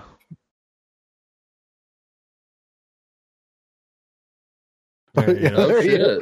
Let's oh, I can see into the future.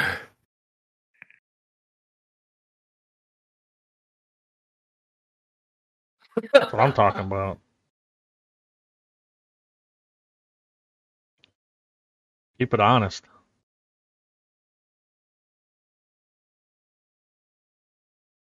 I would like to empty bowls now.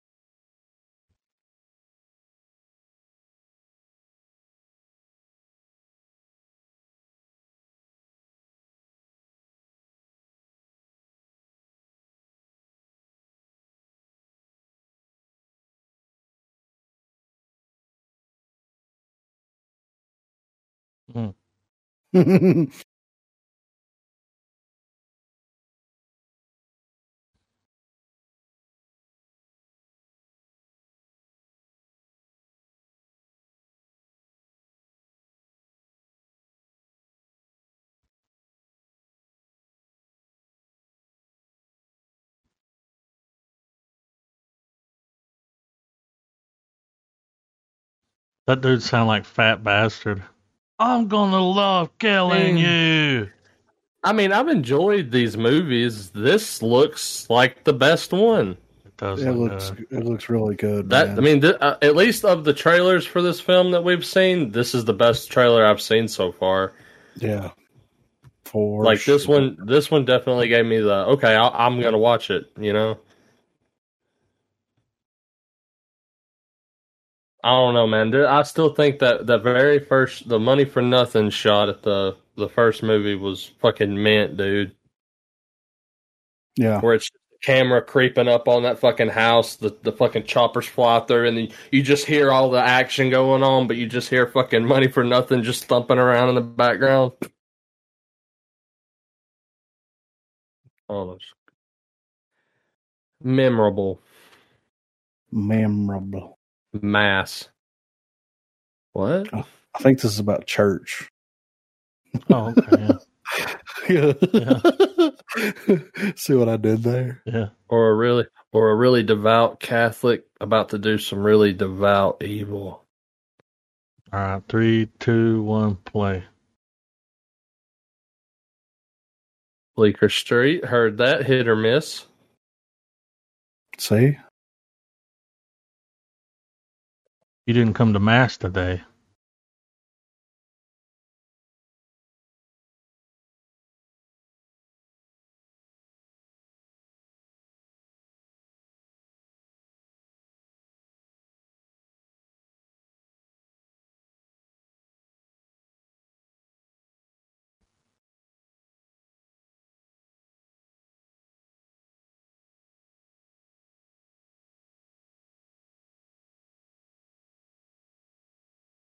What happened? Oh, is this about?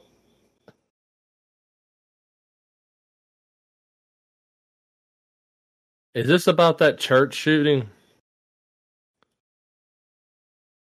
oh I no, was in South Carolina, North Carolina. Right? No, dude, Yep. because these are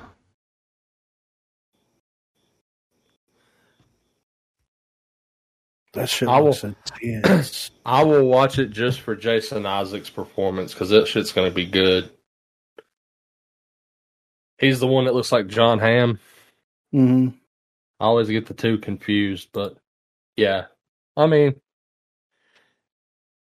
yeah, it's a it's got to be about the, uh or at least inspired by events by like these. You remember that? Remember a few years ago where they had that dude? He had the GoPro strapped to his head, and he went into that fucking mosque and just mowed down all those Muslims. Yeah. yeah, I remember that. Maybe this isn't based on it, but I know there was also yeah, there was also that the like you were saying in North Carolina that church shooting. yeah, Pulled from real life events. Yeah, It looks like the whole movie's going to take place in that one room, and that shit looks intense. Yeah, it's like as them going back and forth. Like one is the Yeah. killer, one's the victim's family. Yeah, I mean that's gonna make for some really good dialogue. yeah. It, uh, it's got me intrigued. I will say that. Yeah, I, it it surprised me. I was I was gonna go into this probably thinking we were gonna be shitting on it by the end, but I was like, okay, it's that kind of movie. yeah, yeah. Apache Junction. We got Thomas Jane and Stuart Townsend. Okay, I haven't seen Haven't- Stuart Townsend. yeah. yet. I think the last time I saw a movie with him in it was what League of Extraordinary Gentlemen. yeah. So let's fucking do this. I remember him the most for being in uh, fucking Queen of the Damned. Yeah. What's that? All right, three, two, one, play. He's like what Edward Furlong should have grown up to be. Yeah.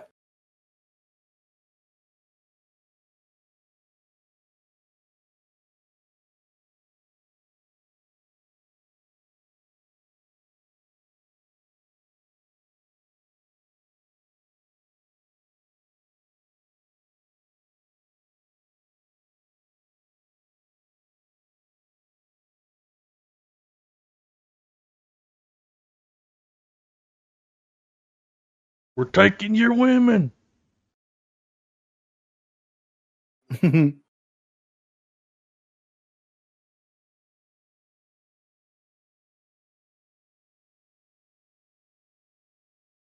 Was that it's Trace fucking Adkins? again.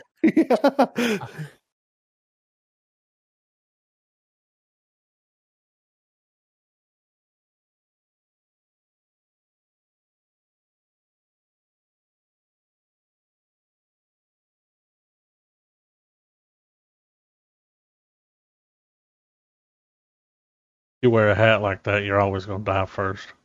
Was that like a total quick and the dead moment there? Yeah.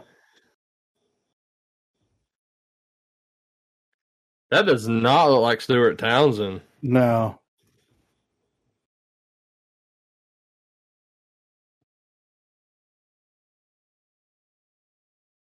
That trailer would have been so much better if they had a different choice for music. Yeah. Kind of took you out of the trailer. Why is Trace Adkins suddenly an actor? Did we shift into another timeline? Yeah. Whenever go on tour. whenever they killed Kang, it's whatever it happened, dude.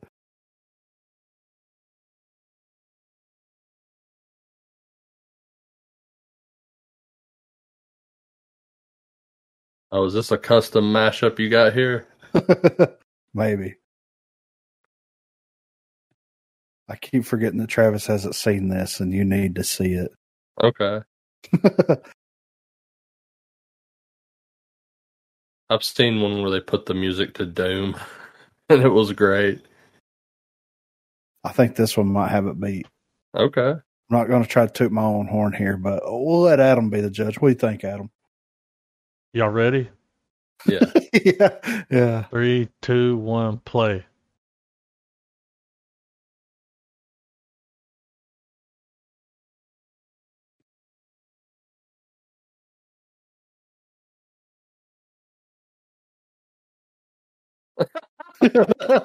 Hmm.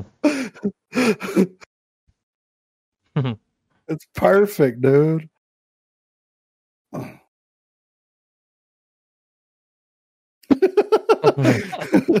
and he was in the second one. It's perfect, you know.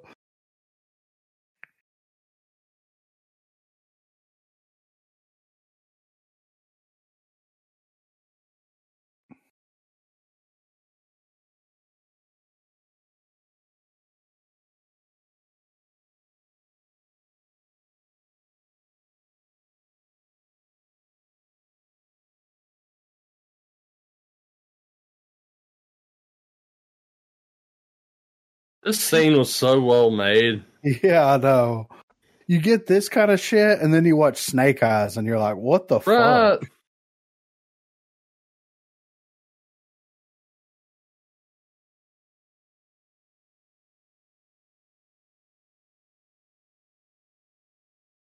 Oh.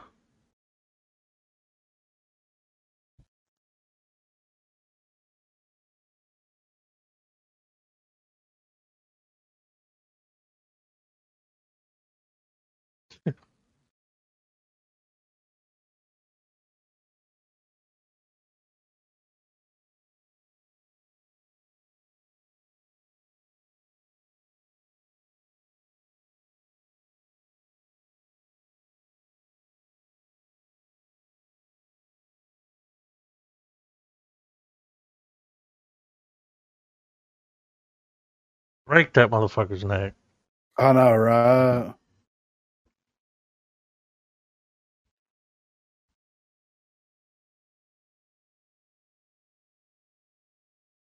Slow mo for the solo. yeah, right.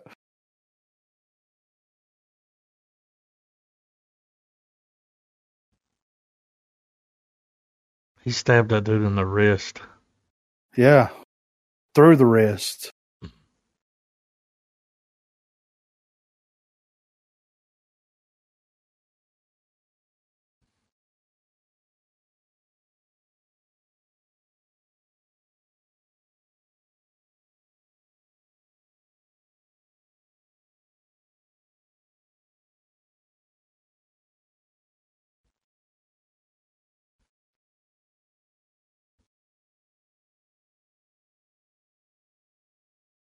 He's still standing. Yeah, the only one left standing. You know.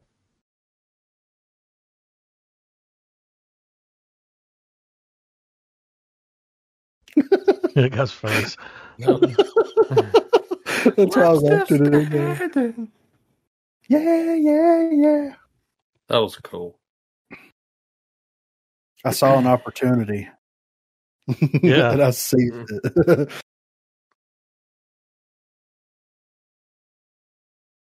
All right. Well, what are we going to watch next week, guys? I don't know. Um, is there a way we can watch Candyman? I don't know if that is that out Yeah. in the theaters though, right? Yeah. I think so. I don't. I don't think they did a simultaneous release, did they? I haven't seen it Yeah. In the wild. Yeah. Yeah. I mean, I'm I'm cool with anything. Let's see, I searched it. I'm still standing. Yeah, yeah, yeah.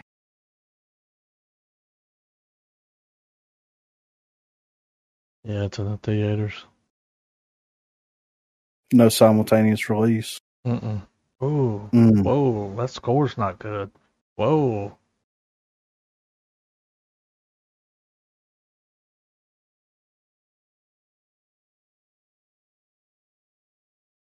Well, I threw an honorable mention in the movie list there.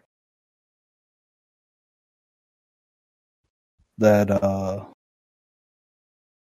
Joe Manganiello flick, Arch Enemy. Mm-hmm. We've got that in there. We've got The Hole in the Ground. That's in there as well. Yeah, we haven't seen Arch Enemy. No, I haven't even seen them live, dude. Surprisingly. you know what I mean? Yeah, that movie's available.